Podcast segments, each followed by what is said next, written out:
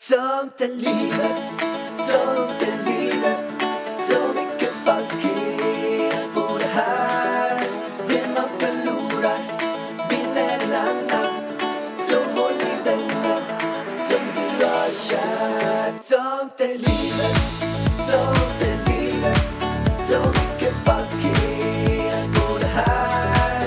Det man förlorar vinner en annan, så håll i vännen som du har kär.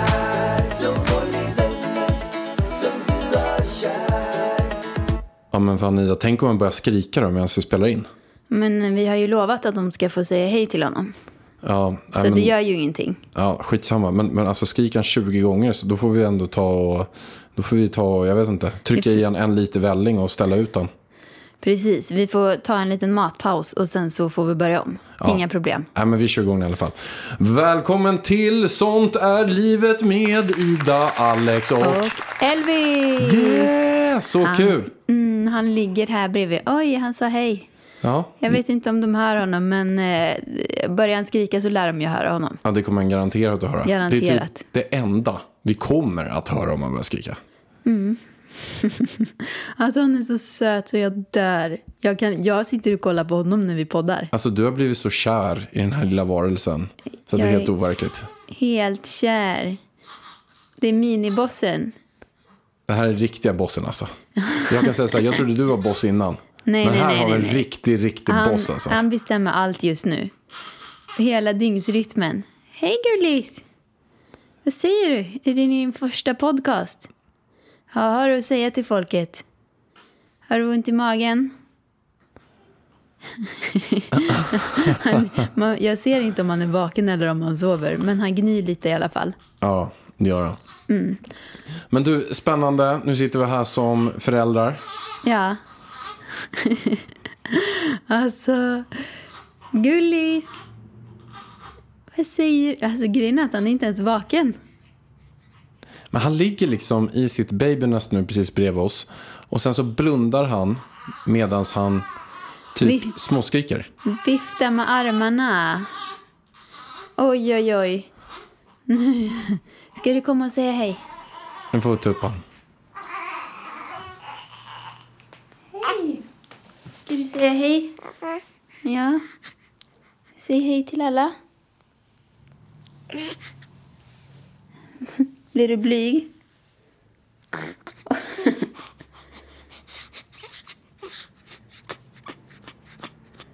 Mm. Är du hungrig?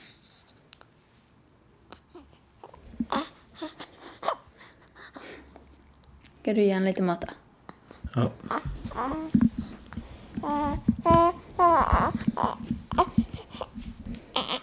Ja, men nu verkar det som att Elvis redan vill ha lite mat. Så att jag säger, vi matar honom så är vi strax tillbaka. Ja, nu är han nöjd igen. Han har ammat, han är glad och han sover som en liten ängel. Och det hoppas vi verkligen att det förblir i alla fall 40 minuter till. Så att vi hinner spela in den här podden. Eller vad tror du? Ja, vi får se. Lilla minibossen, alltså han heter ju då som sagt, nu har vi avslöjat namnet, Elvis. Elvis, ska vi säga hela namnet? Ja, men det gör vi. Kan vi säga.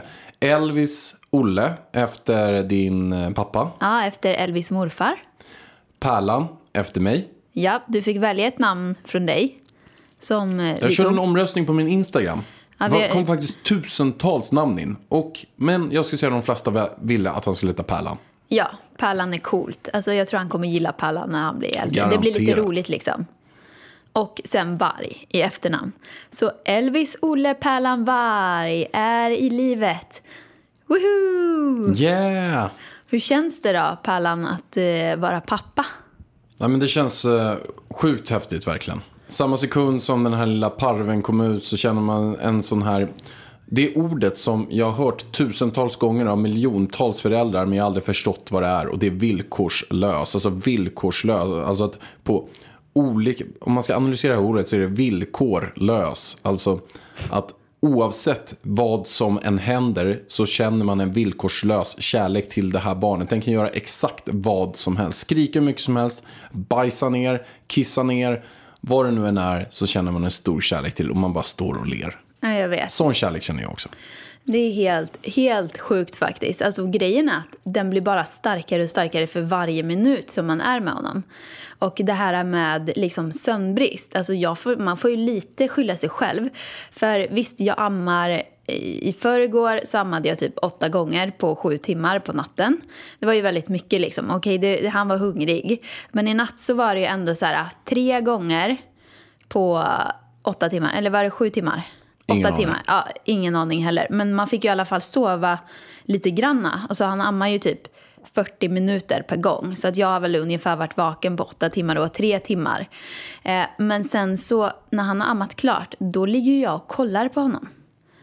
För att jag tycker han är så söt. Det är ju det som är grejen. Att det är så här att, jo visst, men de här barnen, de sover ju, bebisarna, de sover ju extremt många timmar. Men när han är vaken, då är man ju med han. Och när han sover, då tittar man ju på han. Ja, så eller, att man är ju låst hela tiden. Eller som vi gjorde igår.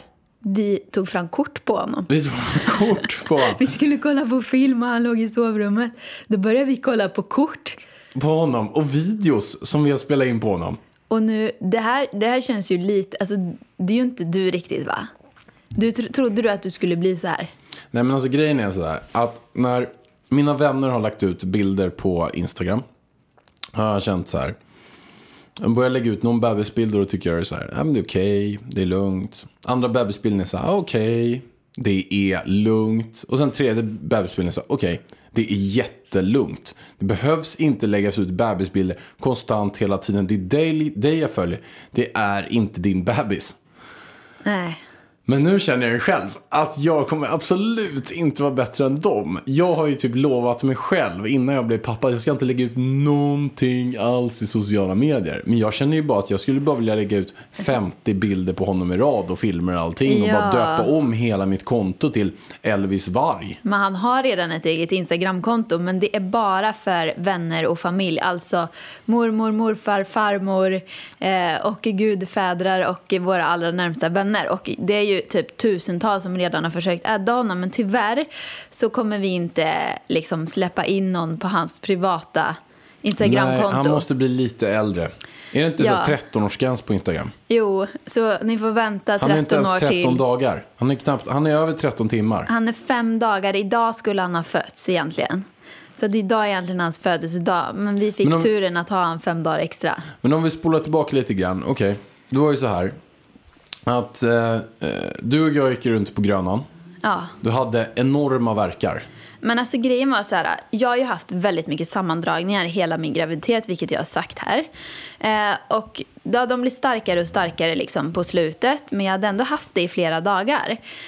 Och så gick vi på Gröna Lund och så kände jag liksom så här, ja, jag har jävligt ont i ryggen nu, men det är ju för att jag körde ett träningspass i morse och sen så har vi gått här och jag har stått hur mycket som helst. Det här var alltså dagen innan som han föddes. Ja, och jag tänkte, ja, det är bara därför, han är ju inte på gång, jag kommer gå 2 veckor över tiden. Jag hade liksom gett upp, jag hade till och med skrivit på Instagram tidigare den dagen att jag kommer gå över tiden. Jag har gett upp nu.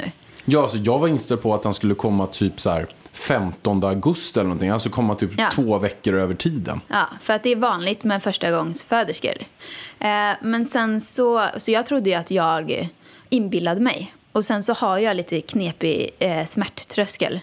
Så att jag vet ju inte riktigt när jag har ont och inte har ont. Men sen så börjar de ju komma tätare och tätare och börjar göra ondare och ondare. Och på natten så fick vi ringa in till BB och liksom fråga. Så nu har jag haft 3 verkar på 10 minuter. Och sen hade jag typ 5 verkar på 10 minuter. De bara, men stanna hemma. Och vi låg ju vaken den natten. Och sen så ringde vi in och sen drog vi in typ vid 7-tiden där någonstans. Var vi inte alltså jag har ju ingen tidsuppfattning överhuvudtaget på den dagen eller natten. Alltså jag bara mådde så dåligt, men vi kom väl in vid 8-9 eller? 8-9, och du kunde knappt gå här hemma då? Nej, alltså när jag står i hissen och du ska borsta tänderna. Jag bara, hjärtat, kom. Du bara, du ska fan inte bara. Alltså jag kunde inte stå upp. Och jag kommer inte ihåg hur jag tog mig in i bilen eller in på BB. Jag kommer inte ihåg någonting fram tills jag fick smärtlindring vid 12. Så då vaknade jag ju till liv. Det var liksom från ett jävla mörker så vaknade jag till liv. Och sen kunde jag äta. Så sjukt ju. Alltså att det hjälpte så jävla mycket med smärtlindring. Jag hade ingen aning. Då hade jag ju tagit det från början liksom. Kunde ingen ha sagt det. Och det var ju lite en så här, panik där också. Genom att det var 5 centimeter öppen när vi kom in. Ja. Och sen så gick det ett gäng timmar och sen var det fortfarande 5 centimeter öppen. Ja, efter smärtlindringen stannade ju av allting. Ja, så det var ju så här en frustration då. Mm. Att, och sen hade det gått typ totalt sett typ 10 timmar. Och egentligen så, som jag har förstått det, ska man öppnas 1 centimeter i timmen. Men du hade inte öppnats någonting senaste 10 timmarna. Och... nej, senaste 4 timmarna blev det ju. Sen jag fick smärtlindringen. Nej, du öppnades inte upp mycket alls från... vi kom in, då var det typ 5 centimeter öppen. Så kanske du öppnas 1 centimeter till 5 till 6. Men det var ju en tolkningsfråga om det var på 5 eller 6 till 11. På 2 timmar. Ja, 9 till 11 kanske. Sådär. Jag ska inte säga tidpunkter för att jag kommer fan inte ihåg. Okej, jag sammanfattar. Jag ska läsa journalen sen. De har ju skrivit den. Kort och gott, du hade inte öppnat det mycket alls överhuvudtaget på 10 timmar. Vilket var en väldigt stor frustration. Och sen när klockan var runt 5 så var det ju så att det var vi hade typ 2 timmar på oss. Mm. För då hade de sagt att okej, nu måste vi verkligen öppna sig, för att då hade du varit vaken natten innan och du blir nästan så här, man blir trött. Ja, jättetrött, och då skulle du kanske bli tvungen att vara vaken en hel natt till och föda den 3:e natten, men då har du ju inte varit liksom vaken någonting. Nej. På eller sovit något på kanske 50 timmar. Nej. Så att man blir verkligen så tvungen att sätta igång det om det inte skulle bli kejsarsnitt och såna här grejer. Så då var klockan runt 5. Och... då började jag dansa och hoppa, göra squats, för att jag var ju ganska pigg och mådde bra. Så att jag hade ju skitkul, vi hade jättekul på rummet liksom. Och sen när de skulle komma och kolla mig igen, jag bara, säger de att jag bara är 6 centimeter öppen fortfarande, jag kommer ju upp. Alltså jag packar ihop väskan och åker hem. Jag pallar inte, jag blir så frustrerad. Så kollade de och de bara, oj, 10 centimeter. Jag bara, yes, 1,5 timme har jag öppnat mig, typ 5 centimeter. Ja, det var helt insane. Ja, så jävla nice. Att du hade öppnat dig så mycket så snabbt var en jäkla prestation. Och då blev jag pepp, och då kände jag ju, epiduralen hade ju släppt och jag började känna verkarna igen och allting sånt där. Och jag kände ju liksom, jag har ett bowlingklot mellan benen, jag kan trycka ut honom. Så kände jag. Och de frågade ju mig hela tiden, men hur känns det? Och jag sa ju det lugnt och stilla. Bara, nej men jag kan trycka ut honom nu, det är lugnt. De bara, ja, eller hur? Och det var det som var så jäkla roligt där också, att då när du var öppen 10 centimeter och då faller jag som inte vet, så är det så att då kan man ju börja föda. Då kan man ju börja gå in i den fasen. Ja, men han ska ju ner också. Det är det han ska, öppen 10 centimeter, sen ska han halka ner. Ja, och sen ska krystverkarna börja. Och jag sa ju liksom, jag har starka värk, jag känner dem genom smärtlindringen. Och då så, ja men du kan väl börja testa lite. Så fick jag stå på alla 4 och jag hade fortfarande trosor på mig liksom. Så att då började jag krysta lite, jag kände, gud, ska jag ta i? Så jag tog bara i pyttelite när jag hade trosorna på mig, för jag bara, han kan ju inte komma ut i trosorna. Nej, då var det ju en undersköterska som var där inne. Som sa så att, nej men börja köra lite grann. Börja testa lite, och den här undersköterskan, hon kunde inte förlösa dig själv. Det funkar inte. Nej, hon får väl inte det heller. Nej, så hon blir tvungen att ha en barnmorska inne.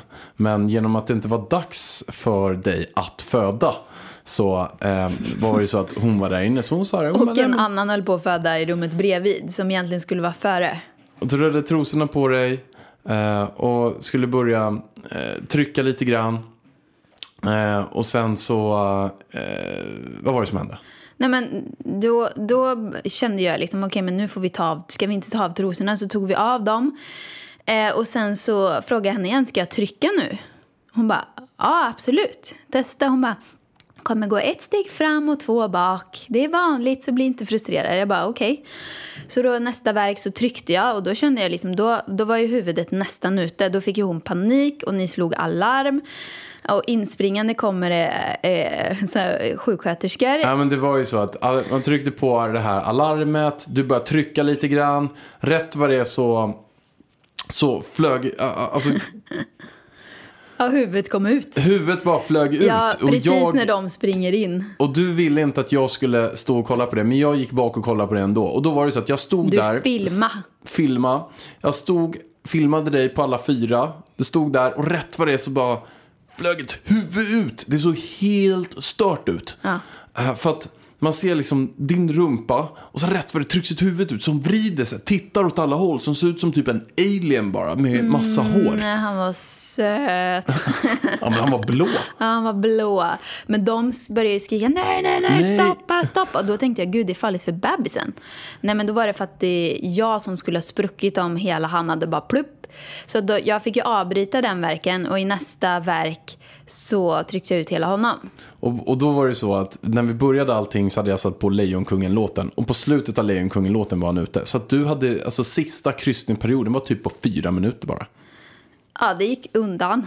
Sen var han där och så kom han upp till mitt bröst och så fick han ligga där med jag. Han hade navelsträngen för vi ville se en avnavling på honom. Vilket innebär att han får ligga på mitt bröst i några minuter. Jag kommer inte ihåg, 5 minuter typ. Så att allt blod kommer över till honom. Från navelsträngen. Och sen fick du klippa navelsträngen. Mm. Var det coolt? Var det läskigt? Nej. Jag tycker att det var lite fusk faktiskt. Vadå? Att klippa navelsträngen. För att det var så styrt. Jag kunde inte göra fel. Klipp här. Jo, men alltså hon hade klippt ett jättetunt streck på ena sidan av navelsträngen. Så att det var liksom 2 centimeter. Så kunde jag välja mellan 2 centimeter vad jag kunde klippa. Så hon klippt ett streck och ett streck. Sen fick jag klippa det emellan. Och liksom så här, och så höll hon typ saxen som jag skulle klippa med. Så den behöver jag ju trycka ner. Mm. Så det var lite grann så här att om jag ska klippa navelsträngen och det ska bli lite, skulle inte jag bara få klippa den var jag vill klippa den någonstans? Nej. Det var så styrt. Det var så här, du får klippa men du får bara nudda de här metallbitarna så styr jag exakt allting. Ja, som ett litet barn. Hon litar inte på dig helt enkelt. Nej, och vad hände sen? Ja, sen navelsträngen by the way kan jag säga, den kändes lite grann som en sån här, du vet såna här remmar som man kan köpa. Godisremmar, skruvade. Ja. Långa. Ja, den var lite så här seg och lite så här som att man verkligen klippte i lite brosk kanske. Ja, men kanske. Mycket såg inte ut som jag hade tänkt det. Navelsträngen var mycket tjockare än vad jag hade tänkt. Men jag tänkte att det var som en ådra typ. En lite tjockare blodådra. Och något som inte såg ut som jag hade tänkt mig, det var moderkakan. Fy i helvete vad stor den var. Ja, den måste ju ha vägt över 1 kilo. Den var jättestor. Alltså det var värsta jävla köttbiten som kom ut. För er som inte vet, först ska man trycka ut en unge. Alltså smärtan med en graviditet, den tar liksom aldrig slut. Först ska man gå 9 månader och bära ett barn. Det är ju inte easy peasy. Sen ska man gå igenom verkarna. Sen ska man trycka ut ungen. Sen så ska man krysta ut en moderkaka. Sen så ska man man ska få bedövning först i fiffi. Och sen ska man sy ihop fiffi. Och sen så ska man amma. Och sen ska mjölken rinna till. Alltså det liksom tar aldrig slut med smärtan. Nej, men den villkorslösa kärleken tar över allt. Ja, det gör den. Alltså gud. Men jag ska berätta från mitt perspektiv här också. Ja, gör det. Jag vill höra. Exempelvis din pappa. Mm. Han blev ju, när jag tror att det var när du föddes eller något sånt där, eller Linus, din brorsa, så flög det massa blod överallt och sådär. Och han var väldigt skraj för blod. Han får svimma. Ja, och jag har hört att det är en del som har ganska svårt att se sina kvinnor föda ut barnen. Att det är lite så här läskigt. Ja, men får jag säga en sak där? För jag har frågat om detta.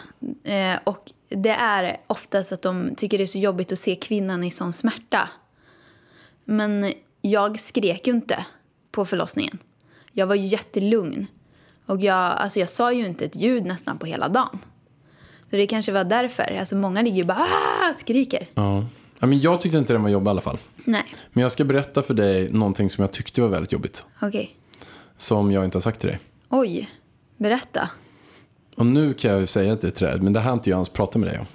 Men tycker om jag att bli ledsen? Nej.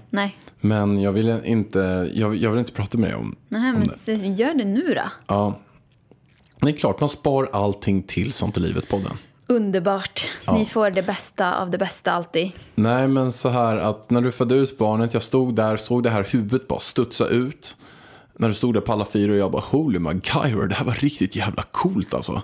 Sen så kom barnet ut, moderkakan flög upp som en blodig stor köttbit och det var lugnt och så droppade blod och jag klippte den navelsträngen och det var blod hit och blod dit, men inte så himla farligt ändå. Alltså, det var så väldigt, dramatiskt var det inte. Det var väldigt, väldigt lugnt. När barnet kom ut så det var inte så att det liksom splashades överallt. Det var verkligen hur lugnt som helst. Men någonting som jag tyckte var väldigt, väldigt tufft. Aha. Gissa vad det var? Nej, jag har ingen aning nu. Nej. Det var när de började sy dig. Jaha. Det var tufft. Men vadå, kollade du? Ja. In i min fiffi? Ja, jag kollade kanske två gånger. I mitt förlossningsbrev, du har ju inte gjort någonting som jag bad dig göra i förlossningsbrevet. Nej. Du gjorde allting tvärtom, du lyssnar ju inte på mig. Du filmade, du stod och kollade in i min fiffi. Och du filmade till och med. Men det vill du ändå ha. Du har ju sett den efteråt. Du vill ju kolla den här filmen. Alltså, det var ju inte så farligt. Det var inte farligt alls. Alltså, det är ju coolt att se det, men alltså, snacka om respektlöst. Nej. Men för fan. Du är nöjd att jag gjorde det. Men jag kan säga så här, det var också sjuksköterskan som sa till mig, kolla här, kolla här. Så ropade de fram mig. Och sen så var ett huvud och jag bara, holy shit. Ja, jag var ju lugn och medveten. Jag kunde ju ha sagt till dig. Om jag inte hade velat att du skulle stå där så hade jag bara, ställ dig här. Ja, men du, låt mig berätta klart. Ja. Det här kollade jag på, alltså jag kollade en halv sekund. Men jag hade svårt. Ja. Jag var så här, shit. För att du lika väl typ, jag vet inte hur många procent, men typ övervägande del av Vanda, du späcktes ju lite grann. Inte jättemycket, men grad 2 av 4, va? Grad 2 av 4, det är alltså det är det som de flesta spricker. Det känns som att det är ganska standard. Ja. Men det är lite, jag såg bara skymtar, men jag tyckte det såg väldigt läskigt ut alltså. Ja, men det är inte jätteskönt, ska jag säga. Framförallt också, jag har lite svårt när man ser någon sitter och sy i en kropp. Där det är blod, där man sitter och sy ihop alltså skinnbitar. Alltså när man, det är tufft. Nej, men och grejen var så här, jag var så slut och så lycklig. Jag hade ju honom i min famn. Ja, du kände ingenting alls, men jag ville ändå bara, jag kollade lite och jag tyckte det var tufft. Jag kan säga att det är så jävla mycket jobbigare för mig just nu. Att sitta ner, det är inte skönt. Att gå är inte skönt. Alltså när bedövningen släppte och fortfarande gör det pissont. Och du har inte ens tagit några såna här... Nej, men de bara, men nu är här för smärtstillande, värsta kuren. Man ska ta så här varannan timme. Jag bara, skit i den. Jag tog en tablett av 3. Så jag bara, jag orkar inte. Det här är, alltså jag gillar inte att ta tabletter. Jag gillar inte, nej. Men har du själv kollat med någon spegel eller någonting hur du ser ut? Men jag fick ju se nu på efterkontrollen in. Fick du se? Ja, hon visade mig med spegel in. Men alltså, hon bara öppnade upp. Alltså, så jag bara, ja. Hur såg det ut då? Alltså jag tycker den såg ut som vanligt typ. Men alltså lite svullen kanske. Jag vet inte, alltså. Man ser, alltså det är ju stygn där. Och det gör ju pissont. Alltså det som är läskigast är ju att gå på toa. För att man tror ju att stygnen bara ska spräckas upp liksom. Så det är ju det. Men jag hoppas att det läker snart. Men när sa hon att stygnen skulle ramla av sig själv? När var det? Några veckor kanske, eller? Ganska snart. Fast när jag sa det är några veckor, sa inte hon då, nej, det går fortare. Det kanske var 10 dagar eller något. Fast det kommer göra ont mer. Nej, de ramlar inte av. Jag kommer inte, skitsamma. Jag kan ju meddela er när de har ramlat av. Du meddelar när Fiffi är helt hel. Nu pratar vi om så äckliga saker. Ska vi prata om något mysigare istället? Ja, det måste vi göra. Vi måste prata om att du och jag nu har blivit föräldrar. Ja. Först också, vilken jävla enorm respons vi har fått från alla. Vi vill tacka alla där ute som har lyssnat, som har kommenterat, som har gett oss gratulationer. Verkligen jätteschysst. Nej, men alltså, som helst. Alltså, det är så överösta med kärlek. Både från Mini, eller vi kan ju säga Elvis nu, och från er. Det är vi så glada Vi har hälsat allting till Elvis. Men du, vi måste gå in. Vi kan börja med namnet Elvis. Ja. Det var ju så att du satt med din kompis Lilla P. Mm. Om vi börjar med hennes namn. Varför kallas hon Lilla P för? Alltså jag döpte henne till det. Precis som jag döpte dig till Pärlan. Du har döpt hur många som helst dina dag. Du döper varenda jävel. Man ska akta sig för mig om man inte vill ha ett smeknamn. Då får man säga till från början. Jag och Ida dansade i samma... Hon heter Ida som jag. Så vi dansade i samma dansgrupp. Och då var det så här... När vi sydde kläder, när vi tränade... Då var det så här... Ida, och så vände sig båda om. Jag bara, gud, vi måste döpa om dig. Vi måste möta om dig. Och då döpte jag henne för... Hon var ju Lilla Ida. Hon är yngre än mig. Så jag tänkte, ja men Lilla blir bra. Och sen så heter hon Pettersson i efternamn. Hette Pettersson. Nu är hon gift. Så då jag bara, men Lilla P, det är ju jättegulligt. Så hon började kalla mig för Stora V och jag henne för Lilla P. Men Lilla P är mycket coolare än Stora V. Det klingar inte lika bra. Så alla kallar henne för Lilla P nu. Mm. Det var så det kom till. Du satt med Lilla P. Jag satt med Lilla P och det här var alltså när jag berättade för henne i, vad var det, vecka 12-13. Februari eller något. Ja, för hon var höggravid då. Så jag bara, gud, det ska bli så kul att berätta för henne. Och när jag berättade, hon fick en chock. Och sen så började vi kolla på namn. Och då så sa han, men både tjej och killnamn. Jag bara, nej. Alltså, jag är helt säker på att det är en kille. Vi behöver inte ens kolla på ett tjejnamn. Och då hade, då hade vi inte fått bekräftat att det var en kille. Så då satte vi oss ner. Vi kollade ut 25 killnamn som jag tyckte var okej. De här är bra liksom. Och sen så hittade vi Elvis. Och då... Liksom, eller jag vet inte hur vi kom på Elvis. Jag har ingen aning faktiskt. För jag har inte hört en enda människa som har döpt sin unge till Elvis innan. Men i vilket fall som helst så var Elvis ett av alternativen. Och jag sa till henne, jag kan inte säga det här till Pärlan. För att han, så fort jag säger det kommer han bara, det tar vi! Och så inte liksom kolla på något annat namn som jag föreslår. Så när jag kom hem och du bara, vilka namn har ni kommit på? Och jag bara, jo men vi har kommit på några bra. Du bara, är det något som är liksom speciellt? Alltså som du verkligen tycker? Och jag bara, ja men det är ett som är ganska speciellt. Som jag vet att du kommer fastna vid. Men jag kommer inte säga det till dig. För att då kommer du inte liksom kolla på något annat namn. Så det är bättre vi kollar på alla andra namn först. Och så får du säga vilka du gillar. Och sen så efter ett tag så kommer jag berätta det andra. Du bara, skitsamma, säg det bara. Säg alla 25 namnen och så lägger du in det namnet någonstans utan att säga att det är det namnet. Och sen så får vi se. Så jag börjar så här, okej, jag börjar säga alla namnen och så lär jag in det här. Ja, vi hade jättemånga fina namn. Ja. Och sen typ som nummer 19 av 25 så säger jag Elvis. Du bara, det tar vi! Och jag bara, alltså, jag visste det. Men jag ville ha något namn som är lite annorlunda. Det var så här, och då tyckte jag så här att men bara Elvis kändes bara så himla klockrent. Men jag tycker det är liksom gulligt och snyggt. Och till varg så tycker jag att det blir väldigt, väldigt coolt. Alltså jag tycker de matchar bra ihop. Och jag kan säga så här, det är väldigt många som har frågat mig faktiskt. Och gett mig lite så här hintar. Varför heter inte Elvis Pärleros? Så jag kan dra den här. Vad säger du, Warren? Ja, jag väntar. Det är ju så här att jag ville att det här barnet... Elvis skulle heta Pärleros. Ida ville att den skulle heta Varg. Så att vi har alltså en liten meningsskiljaktighet här. Jag ville att den skulle heta Pärleros. Ida ville att den skulle heta Varg. Och jag kan dra bara en grej som en kollega till mig. Han och hans bröder. De har kommit överens om att liksom, över deras döda kroppar ska ingen... av deras, så ska de alltid ge sitt efternamn vidare. De ska inte låta deras kvinnor, alla tre gifta, de är tre bröder, få det här kvinnonamnet. De ska alltid ha deras namn. Och de heter ett ganska vanligt namn i alla fall. Alltså det är en så viktig grej. Och det är någon sån här tradition att man alltid ska ta mannens namn. Helt enkelt. Och då var det så här att jag gillar att gå mot normer. Det är bland annat därför jag målar naglarna. Och varför jag gör ganska många olika konstiga saker som jag gör. Men jag gillar att gå mot normer. Och vara den man själv är. Men sen gillar jag också att försöka se allting objektivt. Och inte från någon sån här tradition som har varit. Jag bara, men varför är den där traditionen för? Och det är alltid traditionen man ska ta mannens namn. Men då kände jag så här, okej, vi har tre alternativ. Vi har varg, vi har Pärleros, vi har typ varg Pärleros. Och om man hade valt så hade man inte valt ett dubbelnamn.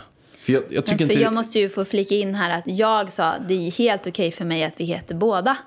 Men du var väldigt emot att heta dubbelnamn. Inte väldigt emot. Nej. Men jag var så här att om man hade fått välja så hade man valt ett för att det är enklare än när man ska streck emellan och lite sådär, kände jag. Om det är lite snyggare. Och då var det alternativet borta. Okej, då är det antingen varg eller pärleros. Och då tyckte jag så här, genom att du går igenom graviditeten, genom att du har gjort alla de där 99,999% för att det här barnet ska komma till, genom att du offrar din kropp, genom att du nu sitter med sydd fiffi, att du helt enkelt har gjort massa uppoffringar, så kände jag så här att då har du ett frikort. Då får du välja. Och då ville ju du att det skulle vara ditt namn. Och då blev du varg. Så det är inte svårare än så. Nej, men det var supergulligt. Alltså, jag sa ju verkligen till dig att du får helt och hållet välja. Alltså, jag går med på vad som helst. Och vi måste ju även säga att vi har haft omröstning både på min YouTube, på din Instagram och på min Instagram. Och då har faktiskt typ 90% röstat på varg. Det är fler som har röstat på varg. Men jag tycker att jag gillar också att det är internationellt gångbart. Ja, men Elvis Pärleros, det hade inte blivit lika coolt. Nej, jag tycker att Elvis varg är lite cleanare. För Elvis, det är lite gulligt. Och Pärleros är lite, det är också lite gulligt och fint liksom. Det är precis som Ida Pärleros. Det är som att jag ska skutta omkring en rosa klänning på en äng liksom. Det är väldigt gulligt. Och Elvis Pärleros blir också väldigt gulligt. Men när man tar ett gulligt namn och så sätter man varg med W efter, så tycker jag att det blir så snyggt. Ja. Jag är väldigt nöjd med namnet. Det är du med väl? Ja, men visst var det fint gjort av mig, var? Jättefint. Jag blev så glad när du kom. Jag kommer ihåg, det var i Åmål. Jag var i Åmål när du bara ringde. Jag har bestämt mig nu. Jag vill att han ska heta varg bara. Så fint. Berättar du då för dina föräldrar? Jag berättar för mina föräldrar. Och min pappa måste ju vara extra nöjd. Han heter ju Olle Varg. Den här lilla... Exakt samma namn som han. Ja. Elvis Olle Pärlan Varg. Så det var så vi kom fram till namnet. Och han ser ut som... Det sjuka, han ser ut som en Elvis. Han har polisonger. Jättebreda polisonger. Han har ärvt dem av dig. Jag har också breda polisonger. Jag vet, jag har inga polisonger alls. Så att han måste ju ha ärvt ditt hårfäste. Och dina ögon. Han har ju så mycket hår också. Alltså han kom ju ut som en så här... Han har ju mycket, de sa ju till och med så här att fan, vi kanske skulle ta och klippa honom när han kommer ut. För han har liksom polisonger som nästan går ner till hakan. Och han har hår överallt. Inte på ryggen. Nej, vad är det du säger om våran så? Han har hår på huvudet. Han har lite mustasch. Nu låter det som han har hår mellan benen liksom, och under arm. Nej. Han har mustasch i alla fall. Nej, det har han inte. Jo, lite så här moppenmustasch. Ja, men lägg av. Han är så söt. Och folk vet ju inte riktigt om det är en tjej eller kille när de ser honom. Nej, men han har ju lite så här sköna feminina drag. Han är ju född på Pride-veckan också. Så han har ju lite så här feminina sköna drag. Men vi har ju kommit fram till exakt hur han ser ut. Han har ju ditt hår. Han har din ögonform än så länge. Alltså dina ögon sitter ju ganska brett isär och är så här, du har ju chilenarögon. Väldigt smala. Min pappa är från Chile. Ja, du är halvchilenare. Men ögonen just nu är blåa. De kan ändras till bruna. För att det är ganska vanligt att man föds med blåa och sen så blir de bruna. Så vi får se vart de slutar. Men just nu är de blåa. Den är lite sjuk. Alltså jag hoppas ju nästan att han behåller de blåa ögonen. Men du hoppas nästan. Du hoppas att han behåller de blåa ögonen. Ja, det gör jag ju. Men i alla fall, näsan är inte din näsa. Det är min näsa. Alltså, det är inte min näsa nu, men när jag var bebis hade jag en sån näsa. Och munnen. Det är en liten sån där fågelmun som jag hade när jag var liten. En plutmun.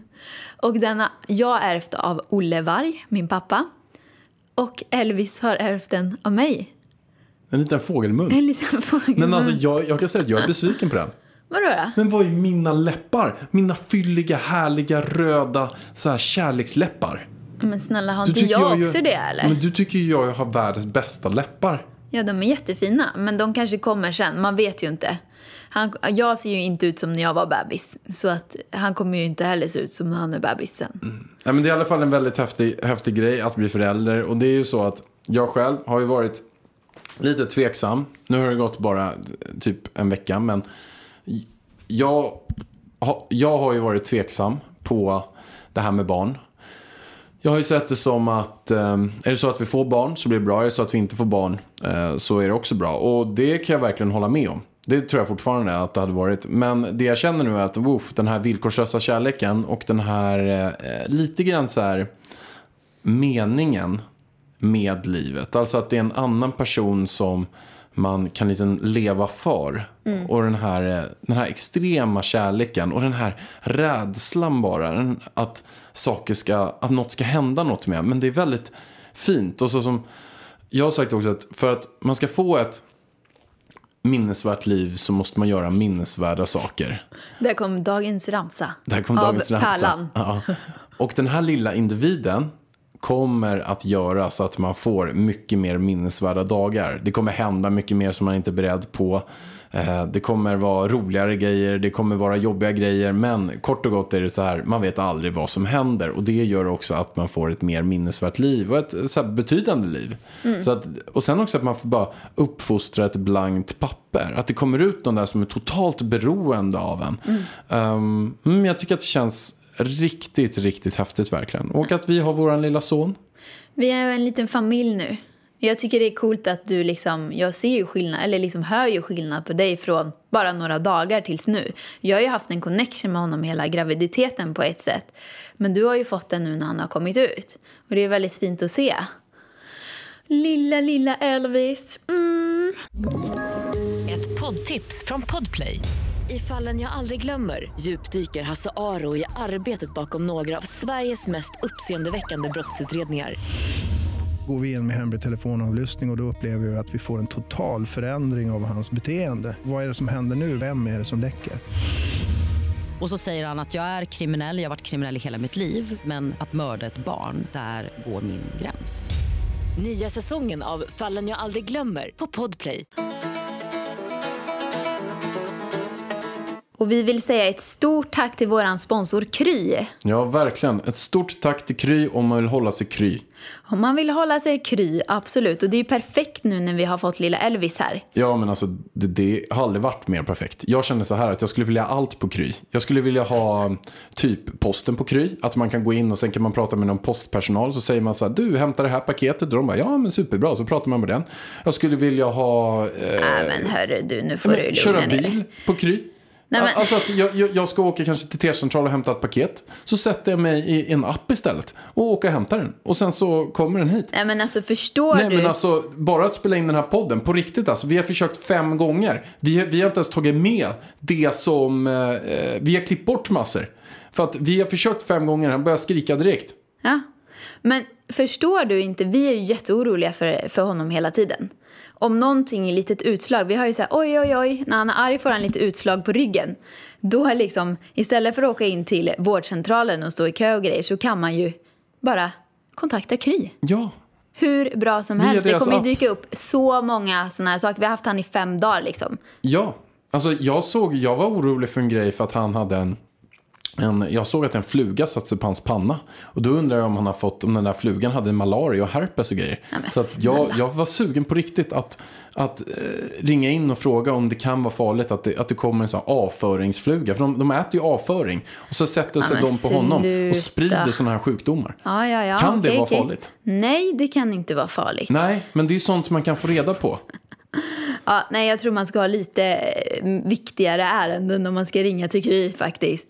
Och du kan ladda ner Kry på Google Play eller App Store. Och de har öppet 06-24 alla dagar, så det är helt fantastiskt. Så stort tack till Kry. Tack Kry.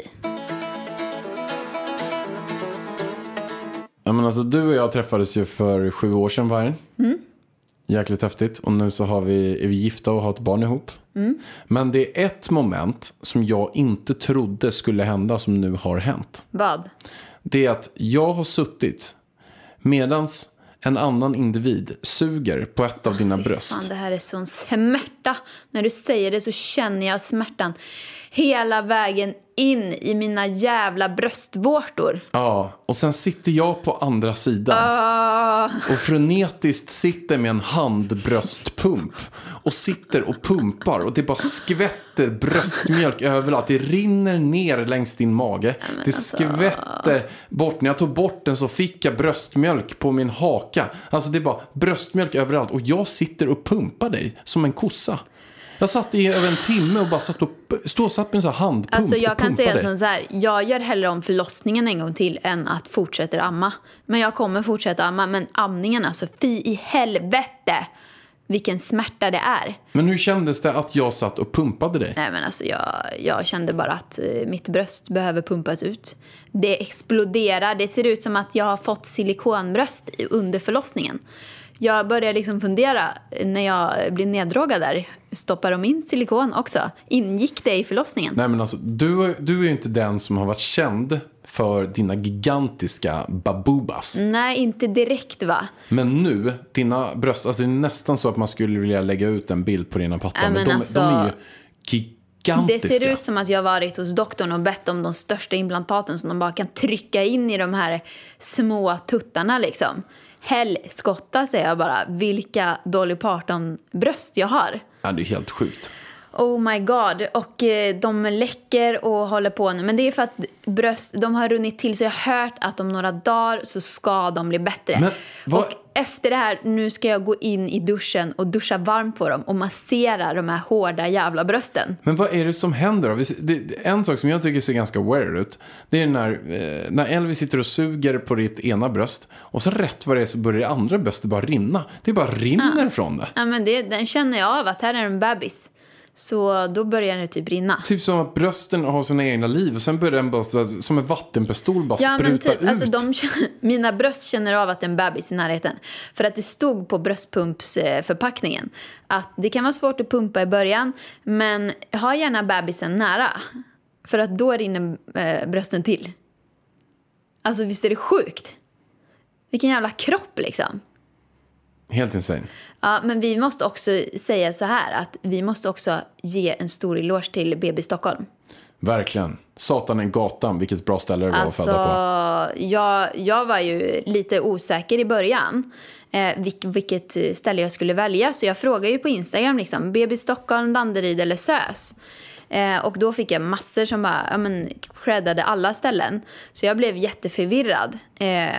Men vi valde helt rätt. Alltså wow, vilken personal, vilka fina rum. Alltså de var helt magiska. Ja men faktiskt också någonting som jag inte tänkte, fan god mat också. God mat, de hade fixat vegankost till oss. För att det hade vi skrivit. Nej, det stod i mitt förlossningsbrev. Så då fixade de ju veganmat till oss. Och de var bara så gulliga hela tiden. Och vi sa ju så här, ja men vi åker hem efter första natten. Men de var så här, nej men vi tycker att ni ska stanna kvar. För vi tänkte, ja men vi stör, för det är så mycket liksom, folk här. Men de var verkligen så här, peppade oss till att stanna kvar en natt till. Så att allting såg bra ut och allting var bra med barnet. Och, alltså så fin personal. Så jag vill bara säga ett stort tack till alla som jobbade när jag var inne. Och till alla andra också. Det var ju så härlig stämning, alltså de stod i köket, lagade äpplepaj och sjöng och alltså, ja men det var så här att man bara vill vara kvar. De älskar sitt jobb. Ja, fantastiska. Och det är det som jag också kan tycka är lite så här frustrerande, för vi behöver ju ännu mer folk till sjukvården, barnmorskor, undersköterskor, läkare, allting, och de är övergripande del så jäkla dåligt underbetalda. Så att där är någonting som man får hoppas nu också efter valet, att de partierna som har möjlighet att styra upp det här, styra upp sjukvården med, för att det de gör är ovärderligt. Alltså. Är det några som ska ha bättre betalt så är det ta mig fan med sjukvården. Ja, alltså wow, vilket arbete. Och det sjuka var ju att när vi kom in så hade vi en sjuksköterska. Jag kommer inte ihåg vad hon heter nu, men hon var där och hjälpte mig under första delen. Och sen sa ju hon hej då runt 14-15. Nu är det några andra som tar över. Sen när jag hade fött, nej men då möter jag henne ute i korridoren. Hon bara, jag jobbar över lite idag. Och då var klockan 10 på kvällen. Alltså hon har jobbat liksom från 7 på morgonen till 10 på kvällen. Ja, och det var typ en... lät det som en vanlig dag för henne. För att hon, det var mycket semestrar, det var folk som de var liksom, ja... För lite folk helt enkelt. Så att de fick slita. Stort cred till alla där ute som jobbar inom vården. Wow.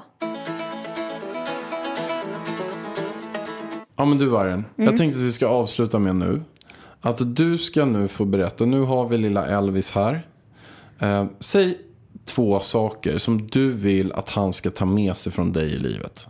Men gud, du kan inte dra en sån här stor grej till en kvinna som precis har förlöst ett barn och ammar. Min hjärna står ju still. Det här är en riktig framgångsfråga. Den här brukar jag fråga de personerna. Men då kan du svara på den först, så tar jag sen då. Kan jag få tänka lite? Absolut, inga som helst problem.